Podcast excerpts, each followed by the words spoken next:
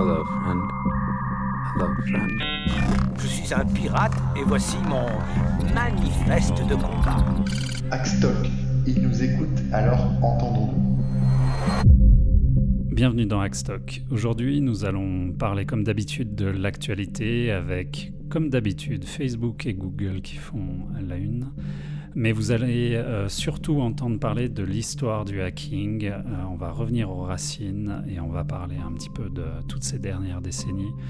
On va présenter un outil sympathique euh, qui s'appelle Cathode pour les nostalgiques. On va parler du film Pirate de la Silicon Valley.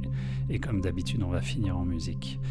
Et pour ce faire, je suis toujours avec mon comparse Geoffrey et c'est Jérémy qui vous parle.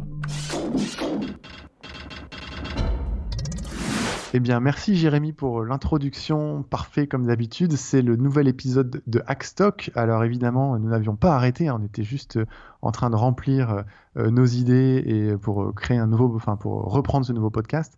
et dans les petites nouveautés, Jérémy, sur le site hackstock.net, tu as rajouté une page privacy parce qu'on utilise un petit outil privacy friendly pour l'analytics parce qu'il n'y a pas que Google Analytics dans la vie. Il y a aussi Fathoms Analytics, c'est ça? Euh, oui, c'est exactement ça. Je voulais euh, qu'on essaye quand même d'avoir quelques, données sur le site. Donc l'idée bien sûr de, ne pas savoir euh, qui vient, quand, comment, de, quel côté, à quel âge, en regardant quoi et compagnie. Mais l'idée donc d'utiliser Fathom, qui est un, un petit outil d'analytics qui était suggéré par mon ami Gilles. Et euh, en fait, il compte juste le nombre de visites sur le site et euh, d'où vient la personne, c'est-à-dire si c'est une requête euh, Google, DuckDuckGo, si c'est un lien sur Twitter ou autre. Et il n'y a mm. aucune donnée personnelle qui est enregistrée, pas d'IP, pas de géolocalisation, pas de, de, données relatives au device, au browser, rien du tout. Il n'y a pas de fingerprinting. C'est juste compter le nombre de visites sur les pages et le temps de, le temps de visite. Donc il y a, voilà, j'ai voulu rajouter une, une, page privacy pour, euh, pour l'indiquer. Il n'y a pas de cookies qui sont, euh, qui sont installés non plus. Enfin voilà, c'est vraiment un outil d'analytics ultra simple, qui est même trop simple pour plein de gens, mais euh, voilà, nous, ça nous suffisait juste histoire de savoir si on est écouté par, ou si le site est visité par 10 000 personnes ou 10 personnes. Ou un million, on sait un, pas. Un peu plus proche des, des 10 personnes, un peu plus quand même, mais, mais, mais voilà. Ouais. Alors ça, c'était la petite news sur le site. Euh, après, dans les, moi, dans les news euh, sur lesquelles je voulais euh, qu'on puisse parler, alors il y en a une qui est assez rigolote que tu as dû voir passer. C'est l'Electronic Frontier Foundation qui a partagé une petite capture d'écran du, vous, vous, savez, le petit truc qui vient cacher la webcam, un petit truc en plastique qu'on vient coller dessus, qui est violet et c'est un petit truc qui a été fabriqué par la NSA. ils en offrent un petit peu en goodies, sauf que ça laisse passer euh, la lumière euh, et on voit la personne au travers. Je sais pas si tu as vu passer ça, Jérémy. Ouais, c'était assez drôle. Donc, c'est effectivement, c'est un peu opaque. C'est rose, rose, violet, euh, fluo. Mais c'est vrai qu'on peut voir, alors je sais pas si on reconnaît vraiment le visage de la personne, mais on voit au moins des, des silhouettes et tout. Et, enfin voilà, c'est assez drôle venant de la NSA. Ouais, ouais, ça a fait. C'était un petit pied de nez de l'EFF. Euh, dans les autres news, moi, ce que j'ai vu passer aussi, c'est la reconnaissance faciale qui débarque au lycée. C'était le titre sur. Euh, alors, c'est Le Parisien qui a publié ça et qui ça a été repris à droite à gauche. Euh, et c'est Cisco qui a bossé sur un système de petits portails qui fait de la reconnaissance faciale. et ça va être en expérimentation dans des lycées de la région PACA. et il disait, c'est justement de pouvoir identifier les, étudiants, identifier les gens qui sont invités et puis surtout euh, identifier euh, les gens qui ne sont ni invités ni étudiants ou alors euh, qui ont décidé de changer de coupe de cheveux, je ne sais pas. Mais en tout cas, il y, a, tout un petit schéma qu'on trouve sur Internet avec l'obligation de créer un profil numérique avec son téléphone, le téléphone de l'élève, avec le badge de l'élève, avec un code QR sur le téléphone, l'enfer pour rentrer au lycée. Ensuite, il y a un portique avec une caméra. déjà, ça c'est aussi extraordinaire. Et puis, il y a la détection des intrusions, donc vert, jaune, rouge. Et euh, si la personne est rouge, euh, elle est signalée comme un intrus. Euh, moi, quand j'ai vu ça, je me suis dit non, c'est une blague et tout ça. Non, non, c'est vraiment vrai. Ils vont le tester en prototype. Tout ça pour sauver nos, jeunes lycéens. Moi, je trouve ça horrible. Ça m'aurait trop stressé de, vivre ça à l'époque du lycée. Bah, surtout qu'il y, y, a des profs de ces lycées et puis des activistes qui ont commencé à étudier un peu le truc. Et puis, au niveau de la protection des données personnelles, c'est vraiment pas top. La conservation des données, le, l'accès Ouais. à ces données et tout ça. Tout ça pour, encore une fois, un problème de on veut protéger votre sécurité. Comme par hasard, dans une mairie, c'est à Nice surtout que c'est testé dans une mairie qui est. Sans rentrer dans la politique, mais disons dans un, dans, voilà, un, un- un maire qui est très très particulier au niveau euh, sécurité et, et tous ces trucs-là. Donc, euh, ouais, c'est dommage. Mais malheureusement, on- ça va marcher, entre guillemets. Enfin, ça va marcher pour leur, euh, pour leur but qu'ils ont. Et voilà, et après, ça va s'étendre et on va être comme euh, aux États-Unis. Euh, bon, on n'a pas encore les portiques euh, de détection des, des M16 euh, comme dans les lycées américains, mais Pas encore. ouais, pas encore. Donc ça, c'est la petite news, hein, voilà. Et puis toujours dans les petits trucs de hack, et après je te laisse en donner quelques-unes aussi si tu as ça, Jérémy. C'est les petites trottinettes, vous savez, trottinettes électriques qu'on trouve un petit peu partout dans, dans la rue. Là, en ce moment, c'est l'enfer. Euh, tous ces objets qu'on trouve partout, etc. Et c'est les tro- trottinettes Bird, c'est Numérama qui a publié ça. Et apparemment, avec un petit tournevis, euh, 30 balles, on peut pirater la trottinette. Euh, alors, j'ai pas testé, hein, mais ça me démangeait. Euh, et en fait, je crois que c'est en hackant le système de, de NFC qu'il y a dessus, je crois, euh, si je dis pas de bêtises. Mais bon, ils ont essayé de. L'entreprise Bird a essayé de, de faire. euh, Enfin, de, on va dire, de masquer l'information et de dire euh, surtout ne publiez pas ça. Euh, mais évidemment, c'est le fameux effet Streisand, c'est-à-dire plus on essaye d'éteindre un sujet sur Internet, plus il s'enflamme. Donc voilà, le fonctionnement. Je sais pas si tu avais vu en détail comment, comment ça fonctionnait, ce hack. Oui, c'est un- en fait, c'est un petit module de Xiaomi, je crois, parce que c'est eux qui, fra- qui fabriquent les, les trottinettes de merde, là. Ouais, Et, grave. euh, et voilà, il suffit de le commander, de le monter, en fait, désactiver du coup le, le GPS et puis le Bluetooth, je crois, qui sont liés au, au service. Et, euh, et voilà, comme ça, après, on a une, une trottinette gratuite. Alors, je vais pas dire qu'il faut faire ça parce que je suis de toute façon contre les trottinettes. Pour moi, c'est un- une des grosses plaies de l'humanité. Et encore plus mais, électrique. Ouais, et encore plus électrique et en encore plus quand elles sont partagées et laissées partout dans la rue. Enfin, la dernière fois Ouais. que je suis monté à Paris, j'avais juste envie de les démonter toutes, quoi. Enfin bref. Quelle violence. Mais il y en a pas mal dans la scène. aussi. Mais euh, ouais, donc euh, voilà, faut pirater cette trottinette et puis finalement un jour ça s'arrêtera. Ouais. Euh, j'espère, j'espère. Euh, tu voulais nous parler de, de- d'un site internet que tu aimes beaucoup, Jérémy, qui s'appelle Facebook. Qu'est-ce Ouais, quoi de voilà, neuf chez Facebook Comme par hasard, j'aimerais essayer de ne pas parler de Facebook ou de Google pendant euh, les news, mais en fait, voilà, comme on le dit à chaque épisode, ils ont des casseroles qui sortent à chaque fois. Euh, donc je pense que tout le monde a vu passer que voilà, Facebook avait proposé une application de tracking euh, hors de l'App Store, que ce soit euh, aussi bien sur Android que sur iOS, euh, à plein de gens, dont des adolescents. Et en fait, ils proposaient de payer ces utilisateurs pour installer cette app sur leur téléphone et qui allait en fait agir comme un VPN et intercepter, analyser, enregistrer tout, tout le trafic et toute l'utilisation du téléphone en fait par les utilisateurs. Donc c'est tout simplement un énorme espion. Donc euh, Facebook euh, payait, je sais plus, 15, 20 dollars par mois les gens pour installer ça. Et le fait qu'il l'ait fait hors de l'App Store, c'est parce que tout simplement ça respecte pas les, euh, les conditions générales aussi bien d'Android que d'iOS. Et voilà, le fait d'avoir fait ça, le fait que ça que, que les gens en ont parlé, et ben Apple leur a coupé leur certificat d'entreprise euh, pour euh, déployer des apps internes en fait, parce que euh, l'utilisation qu'ils en faisaient, c'est normalement euh, voilà, c'est l'utilisation qu'on fait quand une entreprise veut déployer des applications en interne. Donc ils leur ont supprimé leur certificat, ce qui fait que Facebook n'a- n'arrivait plus du tout à utiliser aucune application interne euh, sur iOS. Et il est arrivé la même chose à Google aussi, parce que Google faisait, faisait ça. Enfin voilà, donc Ouais. ils essayent tant bien que mal de tous les côtés de pomper de la donnée et, euh, et voilà, ils vont jusqu'à jusqu'à payer des adolescents, bien sûr, sans leur faire comprendre à quel point Ouais. c'est dangereux d'installer ça. Quoi. Ouais, ça c'est assez dingue. Ça c'est assez dingue. Mais bon, il manque pas de surprise. hein. On va de surprise en surprise avec Facebook. Euh, Je suis très curieux de voir ce que ça va donner plus tard. Ouais, ouais.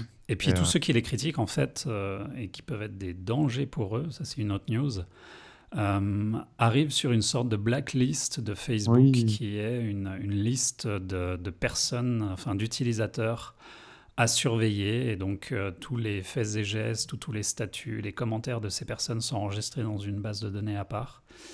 Et quand j'ai vu ça, j'ai rigolé, je me suis dit, enfin voilà, ça me surprenait pas. Et puis c'est un ami sur Twitter qui, qui m'a renvoyé l'article, l'article, parce que j'avais pas tout lu. Il me dit, bah, Jérémy, tu dois être sur cette blacklist parce qu'en fait, rien que de dire sur Facebook, fuck Facebook ou fuck you Mark, fait qu'on rentre dans cette liste. Et effectivement, vu que je le dis à peu près toutes les semaines en postant des articles euh, pour les, pour les tracher, je dis fuck Facebook, voilà.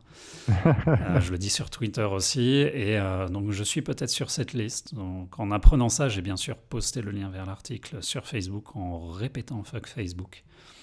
Mm. Et on verra Bah oui. bien.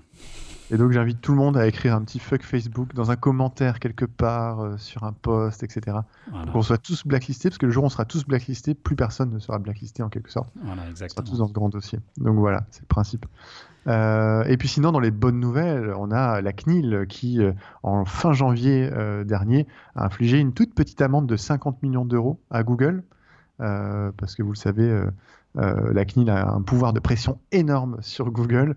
Et donc, ils ont quand même euh, décidé de, pouvoir, euh, face au RG, par rapport au RGPD, et, et de- d'essayer de mettre ça en pratique, de dire voilà, on, met en place ces fameux 50 millions d'euros d'amende. Alors, je ne sais pas comment ça va fonctionner, mais en gros, Google, ce que je sais, c'est qu'ils n'ont toujours pas, on va dire, ajusté les conditions d'utilisation, les manquements constatés par la CNIL. Et, euh, et en gros, euh, bon, je ne sais pas si ça va être figé, si ça va vraiment pas bouger, ou si Google va bouger, ou Google va payer. Mais euh, bon, je suis pas, je suis pas hyper convaincu pour l'instant. Bah, Google va payer, mais j'ai calculé, ça fait, je, je crois, si je me suis pas trompé, ça fait 3h20 de chiffre d'affaires de Google, 50 millions d'euros. Ça va. Donc ça leur, euh, ça leur en touche une sans, sans faire bouger Sans l'autre. faire bouger l'autre, comme disait Jacques Chirac. Hein, une belle formule de poésie. Euh, et tu penses que, en effet, c'est pas beaucoup de, temps de travail pour Google, mais malgré tout, c'est peut-être symbolique. Ils veulent pas payer non plus, euh, parce que s'ils commencent à, régler ça à des, pays, euh, ils vont le faire pour tout le monde, non? Je pense, je pense que c'est symbolique et c'est, ce qui est bien, c'est que c'est la toute première amende, enfin amende, ouais, voilà, amende RGPD qui tombe de la CNIL, voire même tout court en Europe.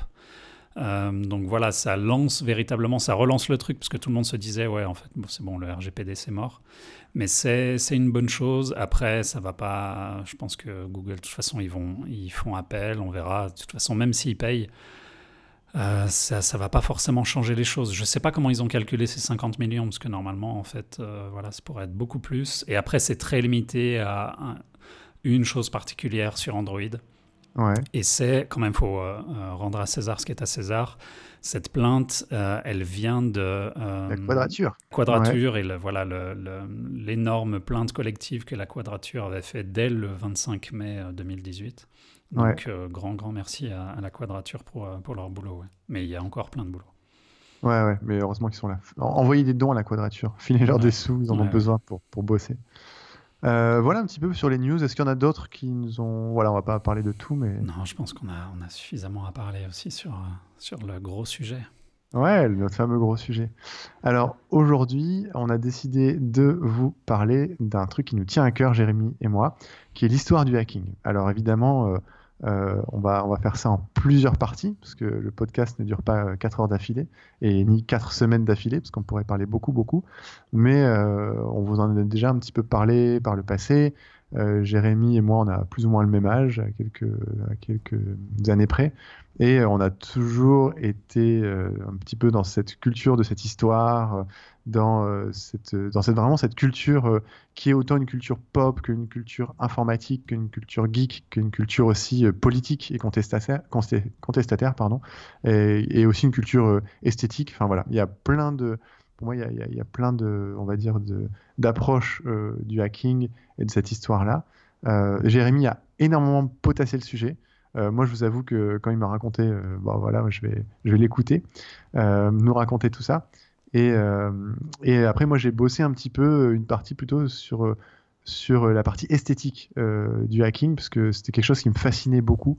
Donc, quelques ingrédients de, de tous les sites qui ont été piratés, défacés, euh, les, euh, les masques Anonymous, etc. Donc, euh, je sais pas par quoi tu veux qu'on qu'on commence, Jérémy. Eh ben, par la, par la préhistoire, on va dire, les, les années, euh, les années 50. Alors, forcément, ça va être super.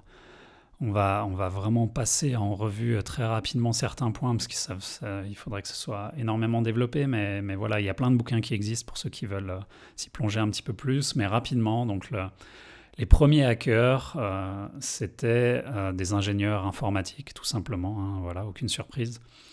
Mais ça a commencé, voilà, le plus vraisemblablement sur la côte est des États-Unis, au MIT, l'école technique prestigieuse américaine, où en fait ils commençaient, comme, comme quelques universités américaines, à avoir des, des gros ordinateurs, les mainframes d'IBM ou de Digital par exemple.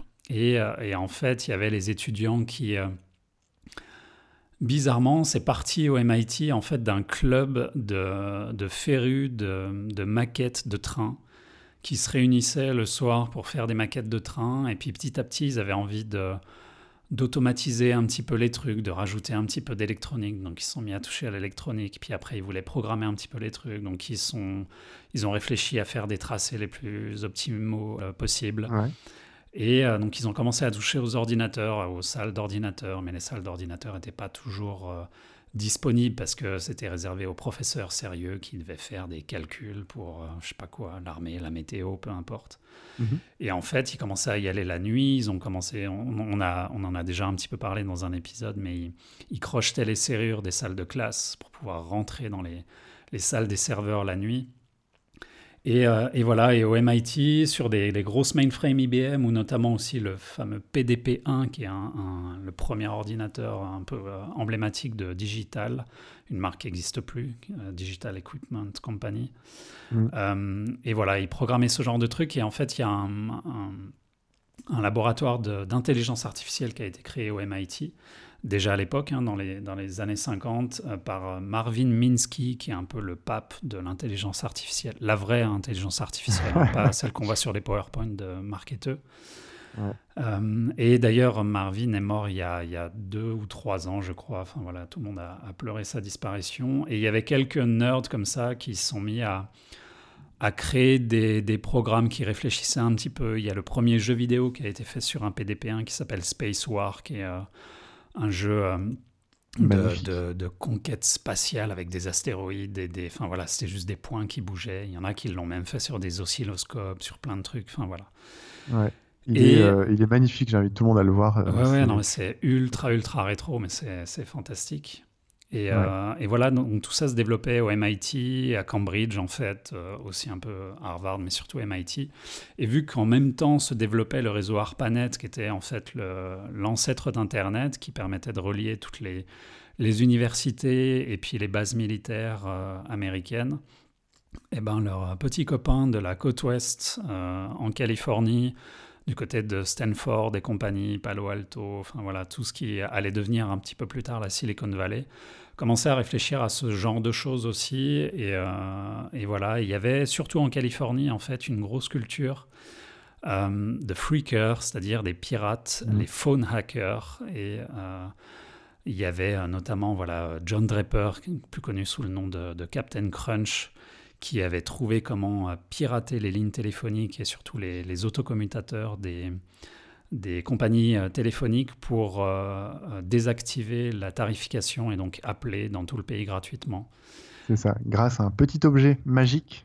Ouais, voilà, c'est, je crois qu'on en avait déjà parlé. Donc son pseudo c'est Captain Crunch parce qu'il a utilisé le sifflet qui était dans un paquet de céréales Captain Crunch qui faisait exactement 2600 Hz qui était la fréquence pour euh, voilà, désactiver la facturation. Donc voilà, il y a un petit peu ces différentes écoles qui se, pardon, qui se, qui se développent en parallèle. Et bien sûr, ils s'interconnectent. Et vu que euh, pour arriver à se connecter sur, euh, sur les réseaux, il faut utiliser le téléphone, les modems. Mais ça coûte très cher, donc ils développent des capacités pour, voilà, pour pirater les lignes téléphoniques. Et en fait, les premières victimes des, des pirates euh, plus ou moins malveillants, on va dire, c'est les compagnies téléphoniques, ATT ou Bell par exemple, euh, qui se font euh, leur, leur, pirater leurs centraux téléphoniques, soit par ordinateur, soit directement par, par les petits sifflets, ou alors ce qu'on va appeler plus tard aussi les blue box, où il y a d'autres box qui existent, c'est des petites boîtes en fait qui envoyaient des fréquences sur les lignes téléphoniques. Et il y a notamment deux, deux, personnes assez connues qui ont commencé leur carrière en vendant des Blue Box. C'est les deux Steve, Steve Jobs et Steve Wozniak. Euh, avant de, de créer l'Apple 1, avant de fonder Apple, en fait, ils gagnaient de l'argent. En fait, ils, ils, ont plus ou moins financé les débuts d'Apple en vendant des Blue Box à l'arrière de leur, de leur van VV. donc ces petites boîtes qui permettaient de pirater les lignes téléphoniques. Et, et, voilà, et en fait, toute cette culture des premiers hackers qui étaient véritablement des bidouilleurs, qui voulaient juste expérimenter, qui voulaient euh, voilà, détourner les protections, mais qui étaient... Euh, enfin voilà, c'était assez légitime de vouloir détourner les protections, on va dire. C'était, à l'époque, il n'y avait pas de gros risques euh, légaux, on va dire. la plupart du temps, en fait, ils se faisaient taper sur les doigts parce qu'ils avaient... voilà, crocheté une serrure parce qu'ils avaient utilisé trop de temps machine sur les ordinateurs ou quoi. Mais euh, c'était encore assez rare qu'il y ait des peines qui tombent pour euh, être rentré dans un système ou, autre. C'était encore, euh, encore assez rare à l'époque. Ouais.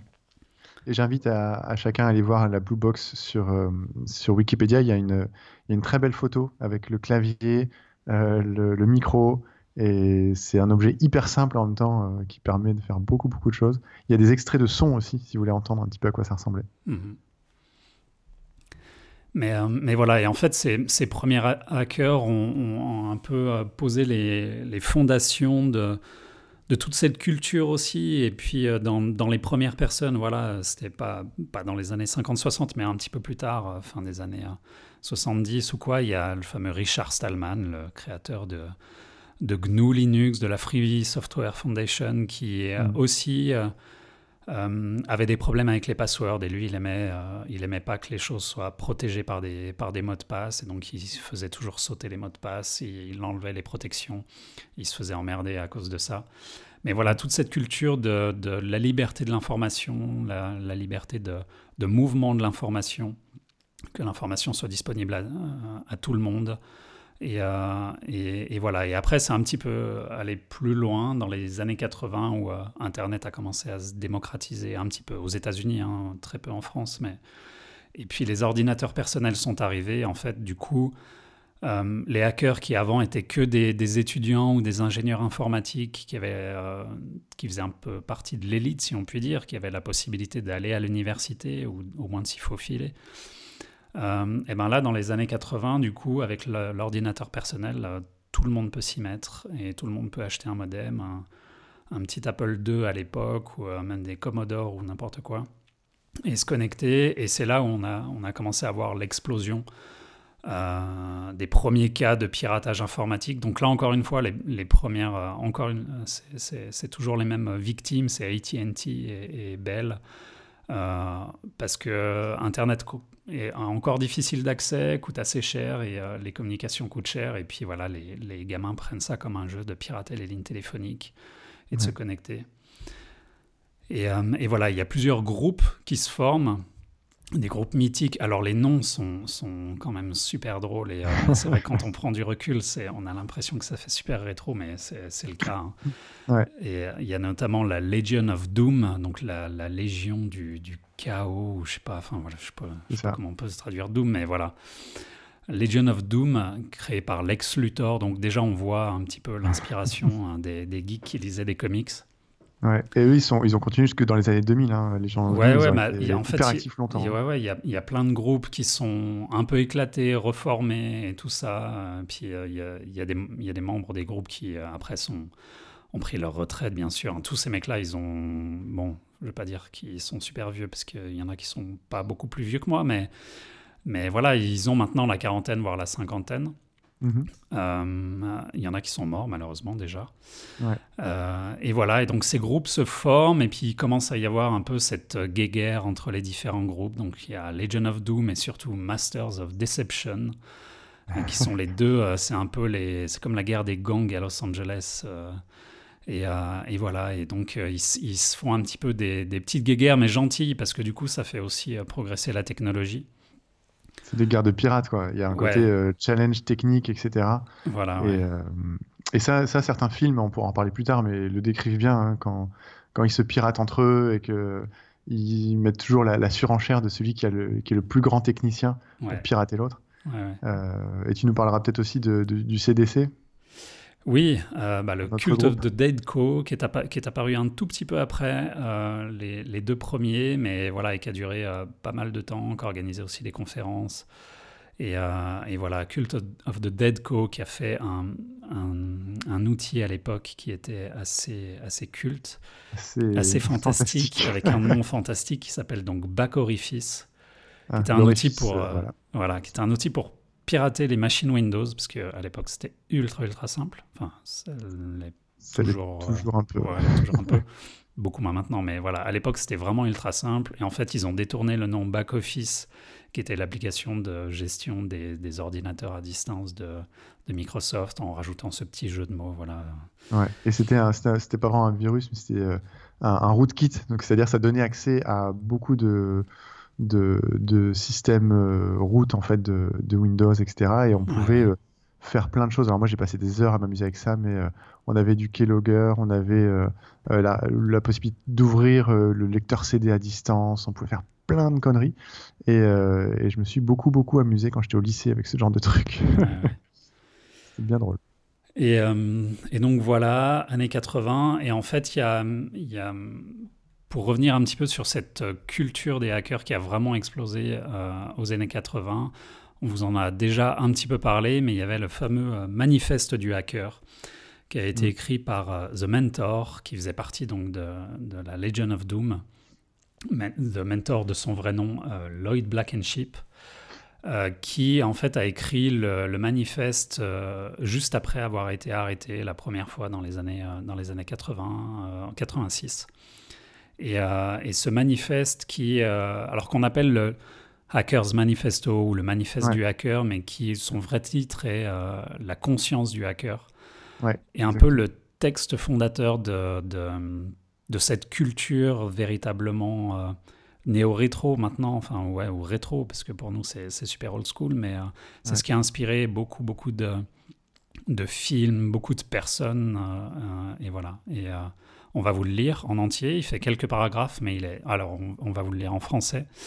Et on va vous lire en fait la traduction. Alors la toute première traduction avait été faite au début des années 90 euh, mhm. par Neuralien, un hacker français qui, euh, qui faisait partie du groupe No Way.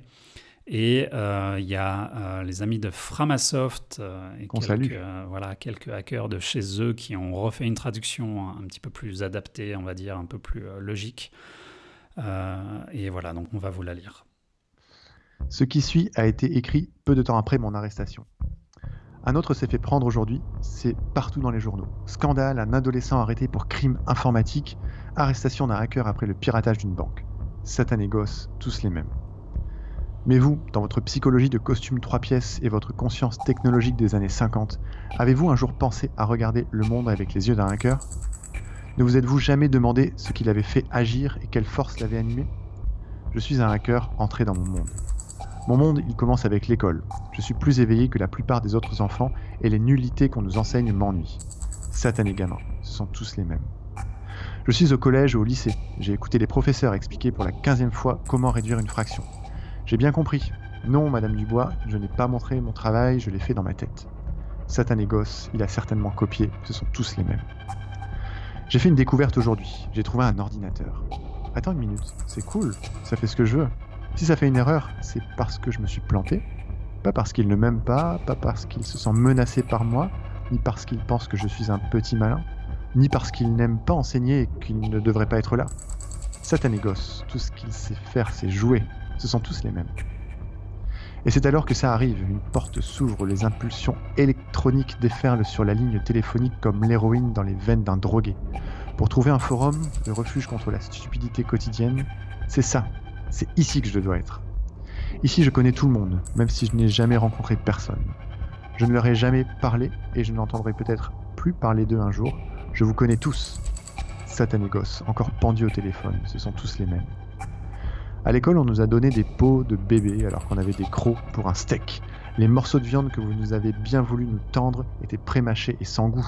On a été dominés par des sadiques ou ignorés par des apathiques et les seuls qui avaient des choses à nous apprendre trouvèrent en nous des élèves de bonne volonté, mais ceux-ci étaient comme les gouttes d'eau dans le désert. C'est notre monde maintenant, le monde de l'électron et des commutateurs, la beauté du bod. Nous utilisons un service déjà existant sans payer ce qui pourrait être bon marché si ce n'était pas géré par des profiteurs avides. Et c'est nous que vous appelez criminels. Nous explorons et vous nous appelez criminels Nous cherchons la connaissance et vous nous appelez criminels. Nous existons sans couleur de peau, sans nationalité, sans dogme religieux et vous nous appelez criminels. Vous construisez des bombes atomiques, vous financez les guerres, vous assassinez et trichez, vous manipulez et vous nous mentez en essayant de nous faire croire que c'est pour notre propre bien et pourtant c'est nous qui sommes les criminels.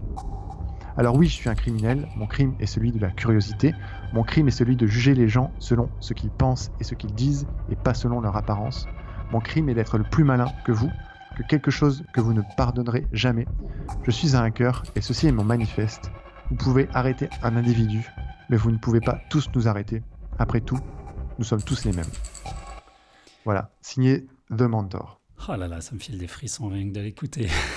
ça rappelle, euh, ça rappelle des, bons souvenirs. Ouais. ouais, et puis en fait, au-delà de rappeler des bons souvenirs, il est totalement et terriblement toujours d'actualité. C'est assez dingue. Et, on sent, justement, ce que je trouve top avec ce texte, c'est qu'on sent euh, l'inclusivité et, euh, enfin voilà, et, le fait que pour les hackers et les nerds de façon, de manière générale, les geeks, enfin voilà, on est tous on est tous euh, les mêmes, on est tous bienvenus, enfin même si bien sûr dans les milieux en ce moment on sent qu'il y a beaucoup de, de, trolls et il y, a, il y, a, beaucoup de combats qui sont faits et, il y a pas mal de critiques, mais, mais c'est ce que j'adore dans ce texte, c'est voilà, c'est euh, on, est plus jeune, on est plus fort que vous, plus intelligent que vous, on peut s'unir, on, discute les uns avec les autres et euh, vous, êtes, vous êtes des vieux cons en fait. Et, et il y a un côté très rebelle dans, son propos, hyper politique aussi, très réaliste. Et surtout, c'est euh, c'est la compétence, c'est la curiosité. C'est juste, euh, voilà, tu as un outil, tu vas, tu avances et tu te débrouilles avec. Et, et, justement, moi, je trouve ça aussi très beau parce que ça, ça résonne un peu, euh, bah, sûrement à ta jeunesse, à la mienne, à la découverte des ordis, à la découverte du pouvoir, du potentiel d'Internet et des ordinateurs. Et ça, c'est un truc, je pense, qui, qui relie un peu tous les gens qui se retrouvent dans le côté euh, de ce texte-là et dans le hacking en général, euh, et dans cette volonté de se dire, euh, voilà, on, est nombreux, on peut s'entraider, et, comme tu le dis, il n'y a pas de... Il a pas de volonté politique ou de, choses fourbes derrière, c'est juste des outils, des gens et, des idées. Quoi. Ouais. ouais, ça, et, et, ce texte qui avait donc été, été diffusé en tout premier dans le magazine Frac, c'était un magazine euh, en ligne de fichiers TXT en fait. C'était dans le que je retrouve, c'est dans le volume numéro 7. Euh, c'est le file 3 file avec PH, parce qu'à euh, à l'époque, on écrivait, on remplaçait tous les F par des PH. Et, et, voilà, en 86. Et, et, donc, de Mentor qui, qui, venait juste de se faire arrêter. Alors, je sais plus le, la cause exacte, mais, euh, mais, euh, mais voilà. Et en fait, il a, il a inspiré beaucoup de gens. Il a, il a continué à être, euh, à être surveillé. Et justement, je vais doucement aller vers le, côté un peu répressif. Mhm. Mais, mais à partir de la moitié des, des, années 80, vers la fin des années 80, il commence à y avoir pas mal de répression sur les hackers.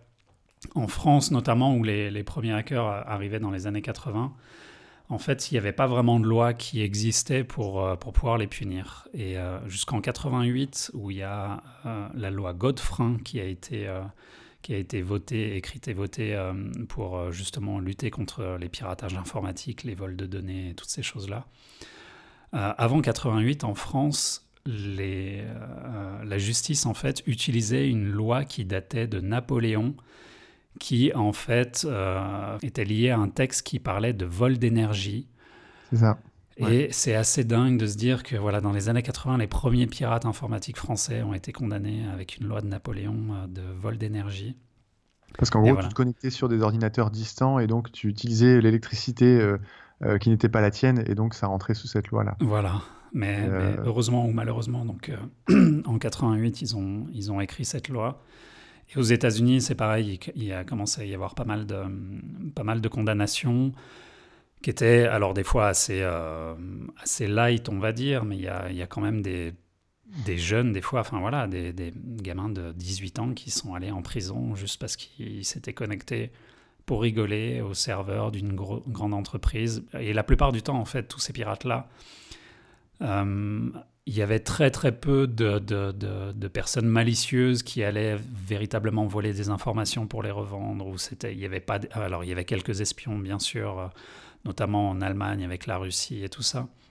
Mais la grande grande majorité de ces pirates, c'était juste des, des hackers qui voulaient s'amuser, qui voulaient tester des trucs, qui trouvaient une faille et qui rentraient dedans, qui faisaient quelques conneries en ajoutant leur pseudo sur, euh, sur, une, euh, sur un écran de terminal. Mais, mais voilà, il n'y avait pas grand-chose. Et en fait, la répression a pas mal, euh, pas mal augmenté au début des années 90, en 90 en fait, où euh, il y a mm. eu euh, l'opération Sunny Devil qui, qui, de manière coordonnée, sur quelques jours, sur tout le territoire américain, ils ont arrêté des dizaines de personnes. de tous bords, de tous les différents groupes. Et il y a même les services secrets qui ont fait une perquisition dans les locaux d'un éditeur de jeux de rôle jeu de rôle papier hein, à l'époque, euh, euh, Steve Jackson, qui était en train d'éditer le, jeu de rôle Cyberpunk pour GURPS. et ce jeu de rôle Cyberpunk était écrit par Lloyd Black&Ship, donc The Mentor. Et donc, ils hmm. l'ont arrêté une deuxième fois. Ils ont perquisitionné, ils ont pris tous les ordinateurs avec les disquettes, l'ordinateur qui hébergeait le BBS. Euh, des jeux de rôle et tout. Et en fait, au final, ils n'ont rien trouvé parce que le jeu de rôle était un pseudo-manuel de piratage, mais dans un futur dystopique. Mais, euh, et voilà, et du coup, c'est un peu comme l'effet Streisand, hein, ça leur a fait un coup de pub énorme. Donc j'ai le, le, jeu de rôle chez, chez moi et il y a une, un gros encart dessus. C'est le, le, le, livre qui a été euh, perquisitionné, saisi par, par les services secrets et donc ça, a fait leur pub, et donc forcément pour les services secrets, c'était euh, l'effet inverse voulu, mais voilà. Comme d'hab. Et d'ailleurs, je fais une mini parenthèse, hein, tu, parles des condamnations pour, euh, pour une recherche ou une connexion, etc. Et, et pas plus tard qu'il y a, enfin, il y a encore quelques années, on avait Bluetooth hein, qui s'est mhm. fait, euh, qui s'est fait condamner parce qu'il a fait une recherche Google et cette recherche l'a amené sur un site sur lequel, en gros, il n'aurait pas dû aller. et donc, pour ça aussi, on peut se faire condamner. Donc euh, ça, ça, paraît juste encore dingue aujourd'hui, mais entre guillemets, en, en 20 ans, on n'a pas, on pas beaucoup avancé euh, sur ces libertés-là, quoi, au contraire. Ouais, ouais. Et, euh, et, voilà, et donc 90, année un peu charnière, il y a eu toutes ces, toutes ces arrestations. et en fait, à la suite de ces arrestations, il y a quelque chose d'assez positif qui en est ressorti. C'est parce qu'il y a l'Electronic Frontier Foundation, l'association qui a été fondée par John Perry Barlow, à la suite de tout ça, pour se dire que voilà, il y avait véritablement besoin de protéger un petit peu les libertés euh, numériques. Euh, alors pas dire de, voilà, c'était pas pour pousser les gens à pirater euh, sans se faire arrêter ou quoi. C'était parce qu'il y avait aussi, bien sûr, pour toutes ces arrestations, comme souvent, beaucoup d'abus de la part des forces de l'ordre, non-respect des droits fondamentaux ils sont allés euh, un petit peu plus loin que, les pouvoirs qu'ils avaient à la base. Donc euh, voilà, le FF a été créé. Et mm. après, c'est devenu, voilà, dans les années 90, le, le, jeu du, chat et de la souris entre les corporations qu'on connaissait. À l'époque, alors c'était pas encore Google, Facebook et tout ça, c'était plus euh, les grosses sociétés d'informatique, la IBM ou les, les compagnies téléphoniques ou alors les, les premières compagnies de, de téléphones mobiles, donc euh, Ericsson ou euh, Nokia qui commençaient aussi à, faire du GSM et euh, dès le début et milieu des années 90, les, les freakers ont, un peu délaissé les, les lignes de cuivre pour, pour essayer de s'amuser avec, avec les GSM. Et, et, voilà, après, je ne sais pas si on va aller beaucoup plus loin parce qu'on pourra, on pourra en parler des heures, mais moi, ce qui m'intéresse dans tout ça, voilà, c'est toute cette, euh, toute cette culture des, des années 50-60 jusqu'aux années 90 qui a été véritablement un, un pilier de, de, cette culture hacker, mais aussi qui a, voilà, c'est ce qui a aussi amené la culture de l'open source, du libre, euh, du partage d'informations, et, euh, et, tout ça est vraiment super intéressant. Et, et je pense que justement, la le prochain Hackstock, on, justement, on continuera cette histoire, parce que évidemment, elle arrive jusqu'à aujourd'hui. Euh, mais en attendant, Jérémy, est-ce que tu as deux, trois bouquins pour les, les gens? Est-ce que tu m'as montré des livres tout à l'heure. Est-ce que tu en as deux, trois qui correspondent un peu à cette, euh, à cette plage de, de temps, en fait, euh, depuis le début jusqu'à jusqu'aux années 90 Ouais, alors il y, y, en a pas mal qui sont plus trop dispo, mais Il y en a un sur la, ce que, j'appelle la préhistoire, hein, désolé pour, euh, pour les vieux de la vieille qui sont là-dedans, mais on en avait déjà parlé dans l'épisode sur le livre, ça s'appelle L'éthique des hackers de Stephen Levy, qui est justement sur toute cette histoire du, du MIT, de la Californie. Euh, il parle aussi, j'en ai, ai pas parlé aussi, la, la, culture, le début des jeux vidéo avec Sierra Online et, tout ça. Donc voilà, c'est un, petit, un petit pavé, mais euh, ça se lit super bien. Il est donc en, français, il existe en français. C'est ultra, ultra intéressant.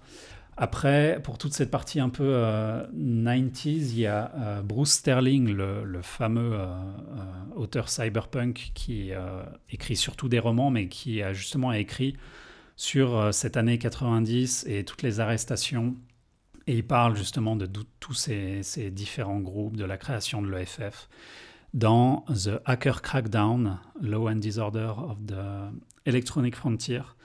Je ne sais pas s'il a été traduit en français, je, sais, je pense qu'il doit encore être dispo peut-être, mais voilà, moi j'ai une édition de l'époque. Et après, il y a d'autres bouquins. Euh, j'ai un bouquin en français, Délinquance assistée par ordinateur, qui est totalement introuvable mais qui existe, euh, qui existe en anglais, euh, Approaching Zero de Brian Clough et Paul Mungo. Mhm. et, et, voilà, et ça c'est, je pense que c'est un des premiers bouquins que j'ai lu quand j'étais à la bibliothèque tout gamin, quoi, genre en primaire ou je sais plus, non peut-être au collège. Et, voilà, c'était la révélation pour moi. Et puis après, il y a 2600, euh, le magazine 2600 qui, euh, a fait un peu une, anthologie de, de, plein de leurs numéros dans une bible de, on va dire, 1000 pages. Enfin, c'est vraiment c'est un truc énorme. Euh, c'est Emmanuel Goldstein, le fondateur de 2600. Emmanuel Goldstein, qui est d'ailleurs le nom d'un personnage dans 1984, parce que voilà, mhm. tout, est, tout est lié. Tout est lié, ouais. Euh, et, voilà, et après, il, en existe plein d'autres qui sont un peu plus spécialisés dans la fin des 90s. Il y en a sur les, sur, euh, sur les hackers français, on en avait déjà parlé un petit peu, Chevalier d'Internet et Pirates du Net, là où je sais plus comment. C'est Chevalier d'Internet et Pirates informatiques. Ouais, voilà. Un super bouquin euh, aussi. Sur le Hacker Crackdown, il est, il est trouvable sur le site du MIT avec en, quatre parties. Bon, il faut aimer le texte en, en, Times sur une grande page blanche, mais en tout cas, vous pouvez le récupérer.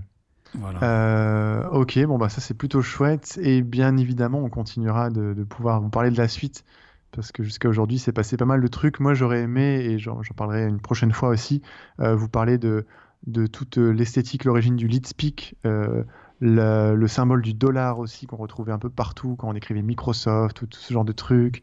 comment aujourd'hui on utilisait le, hacking dans la culture pop aussi. Euh, qu'on retrouve dans des films hein, euh, sur, sur euh, voilà, bon, nombre de films. toute la question des crackers, des lammers, des noobs, tout, ce vocabulaire-là aussi qui est, qui assez fascinant. Mais je vous en reparlerai une prochaine fois. Et puis après, il y a une époque où je faisais des screens de plein de sites qui avaient été défacés, donc supprimés complètement ou piratés par, par des groupes hackers qui viennent d'un peu partout du monde. Euh, voilà, pour des questions politiques, pour des questions euh, parfois juste d'amusement. Et à chaque fois, il y a des codes esthétiques, il y a des gifs animés, il y a des personnages, il y a des symboles graphiques, il y a certaines typographies, euh, il y a du binaire dedans. Des fois, ça bouge. Enfin voilà, c'est assez fascinant de, voir tout ça. Donc, on en reparlera tranquillement, Jérémy. Qu'est-ce que tu en penses? Ouais, ouais, avec plaisir. on clôture notre gros dossier et on passe sur un outil. T'es OK? Ouais, rapidement. Donc, euh, euh, pour l'outil, justement, pour revenir dans cette, euh, ce côté un petit peu nostalgique, pour ceux qui ont un Mac ou un iPhone, il existe une petite app qui s'appelle Cathode.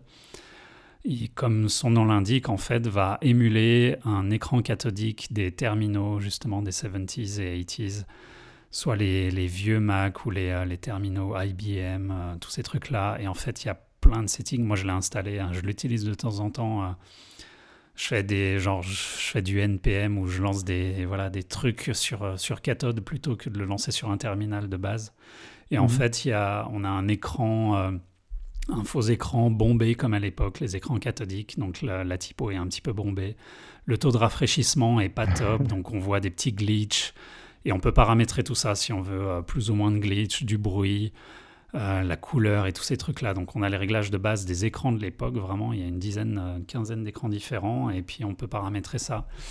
Et alors, je sais pas si voilà, on pourrait véritablement bosser dessus 8 heures par jour tous les jours. Ça pourrait être, être un peu fatigant. On, sait pourquoi tous ces mecs à l'époque, ils avaient des énormes lunettes en de bouteille. Donc voilà, faut, faut vraiment plus le prendre pour le fun. Et voilà, moi, je me connectais sur des récemment sur des, des telnets ou ou des BBS avec, histoire d'être euh, le plus euh, nostalgique possible. Ouais, voilà. ouais, ça met dans l'ambiance. Voilà, c'est euh, bon, il, est, il est pas gratuit, mais voilà, si vous avez quelques quelques euros à dépenser plutôt que de, vous acheter un café au Starbucks, payez-vous ça et vous allez revenir en arrière. Et si vous êtes jeune et que vous avez jamais connu, lancez ça et vous verrez ce qu'on ce qu'on se tapait à l'époque, quoi. Ouais, ça coûte 5 balles, ça s'appelle Cathode et c'est vraiment sympa. Ouais. ouais. Sur, euh, sur les films, alors pour être un peu dans les années 90, fin 90, il y a un film assez exceptionnel qui s'appelle Pirates de la Silicon Valley, qui euh, date de 1999, sorti en 1999. C'est un téléfilm hein, euh, américain de Martin Burke et qui raconte, ah, qui raconte un peu les débuts de l'informatique dans la Silicon Valley. Donc on a Bill Gates, euh, Steve Jobs, Wozniak, euh, et un petit peu tout cet univers-là au tout début. Et je crois, à ma connaissance, c'est un des premiers films moi que j'ai découvert euh, sur le sujet. À l'époque, je connaissais pas encore, pas encore tout là-dessus, et, c'était c'était un, plongeon un petit peu dans, dans cet univers-là. Je pense que c'est ouais, c'est un, des premiers films, alors pas qui parlait d'informatique, parce qu'il y avait eu Wargames et d'autres avant, et Hackers notamment, mais c'est euh, voilà au niveau réaliste euh, raconter l'histoire. Alors c'était avant le, fameux Jobs, enfin les deux films sur Steve Jobs qui étaient sortis euh, dans les, il y a quelques années. Mais il était vraiment pas mal. C'est Noah Weil, je crois, qui joue Steve Jobs, le mec qui jouait dans Urgence. Et en fait, il le joue vraiment pas mal du tout. Mm-hmm. Et ce qui est intéressant, c'est justement cette époque, un peu les débuts d'Apple ou pré-Apple. Donc on les voit avec les Blue Box. Euh, je crois qu'ils sont arrêtés dans le film. Le flic euh, comprend rien du tout de ce que c'est. Enfin voilà, il les laisse partir. Et, euh, et c'est assez intéressant parce qu'on voit Bill Gates et un peu le, le, parallèle entre les deux Steve Jobs, sans vouloir faire de prosélytisme pro Apple, anti-Microsoft, mais les deux Steve qui étaient vraiment des, des nerds et qui venaient de l'électronique, qui testaient des trucs, qui bossaient là-dedans et et, en fait, où on voit l'histoire de Bill Gates qui lui a juste acheté euh, MS-DOS euh, pour 50 000 dollars à un mec paumé pour aller le revendre à IBM. Euh, et, voilà, mais c'est super intéressant. On voit les vieux ordi, on voit la, galère qu'ils ont hein, sur, sur plein de trucs. Et, et puis l'évolution jusque. alors après, il y a un gros gap, on le voit dans les, dans les 90s, mais, mais voilà, c'est surtout intéressant pour la fin des années, des années 70. et je, lisais justement que, euh, pareil, en 99, quand il y a eu la, conférence d'Apple à la Macworld Expo, euh, ben, Steve Jobs a fait venir euh, Noah Wild habillé comme Steve Jobs, en l'imitant un petit peu. Donc il a fait une petite imitation de Jobs devant lui-même. C'était assez, je pense, assez bizarre et perturbant. Et, Jobs a, essayé justement de, de, lui faire une petite réplique ironique pour dire que Steve Jobs viendrait à son tour faire une une apparition dans Urgence, parce que Noah Wild était connu pour jouer dans Urgence. Donc, euh, je sais pas s'il y a des vidéos de ça, mais j'essaierai de retrouver pas, ça. J'avais jamais vu. En tout cas, je sais que pour le euh, pour euh, personnifier Steve Jobs, moi, ça m'avait mis une claque de voir Ashton Kutcher, qui on a l'habitude de voir dans des teen movies un peu débiles, et il avait joué dans le premier vrai faux biopic sur Steve Jobs qui s'appelle donc euh, Jobs en 2013. il jouait ultra, ultra bien. C'était assez dingue. Moi qui ai eu la chance de voir Jobs en vrai, euh, même sa démarche ou quoi, la manière de parler, euh, Ashton Kutcher avait ultra, ultra bien travaillé. Et c'était bien cool, ouais. Mais donc, Pirate de la Silicon Valley, ouais, c'est un petit truc sympa à voir. Ouais, pour, euh, pour le week-end prochain. Euh, on arrive donc à la fin de, de ce podcast euh, avec un petit morceau. Jérémy, tu veux nous en parler Un petit morceau de musique pour finir? Ouais, c'est dans ma longue playlist de, de, morceaux un peu inspiration, hacker, cyberpunk, tout ça. C'est El Tiger, un ou une musicien, musicienne, je sais même pas en fait. voilà, j'ai acheté son morceau qui s'appelle Iced, que je trouve top, qui est un peu un mix de néo-rétro, 8 bits, électro, dubstepish, enfin voilà, des trucs. ce qu'on aime. J'ai écouté, c'est top. Ouais, ouais ça, ça, bouge bien et ce sera, ce sera parfait pour, euh, pour finir cette, euh, cet épisode sur la nostalgie. Et une dernière petite chose avant de se quitter, vous l'avez peut-être remarqué, mais on a un nouveau jingle avec une introduction, avec une musique. Et vous avez aussi peut-être entendu une musique pendant que Geoffrey euh, était en train de lire le manifeste du hacker. Voilà, c'est deux morceaux qui ont été composés par un ami qui s'appelle Megabyte Ghost. Donc je le remercie vraiment beaucoup euh, de nous avoir euh, autorisé à utiliser ces morceaux. Et ben merci et à très bientôt pour la suite. On vous fera la suite de, l'histoire du, hacking. Merci encore Jérémy. Merci à toi Geoffrey et, et merci à tout le monde. Ciao. Ouais, ciao.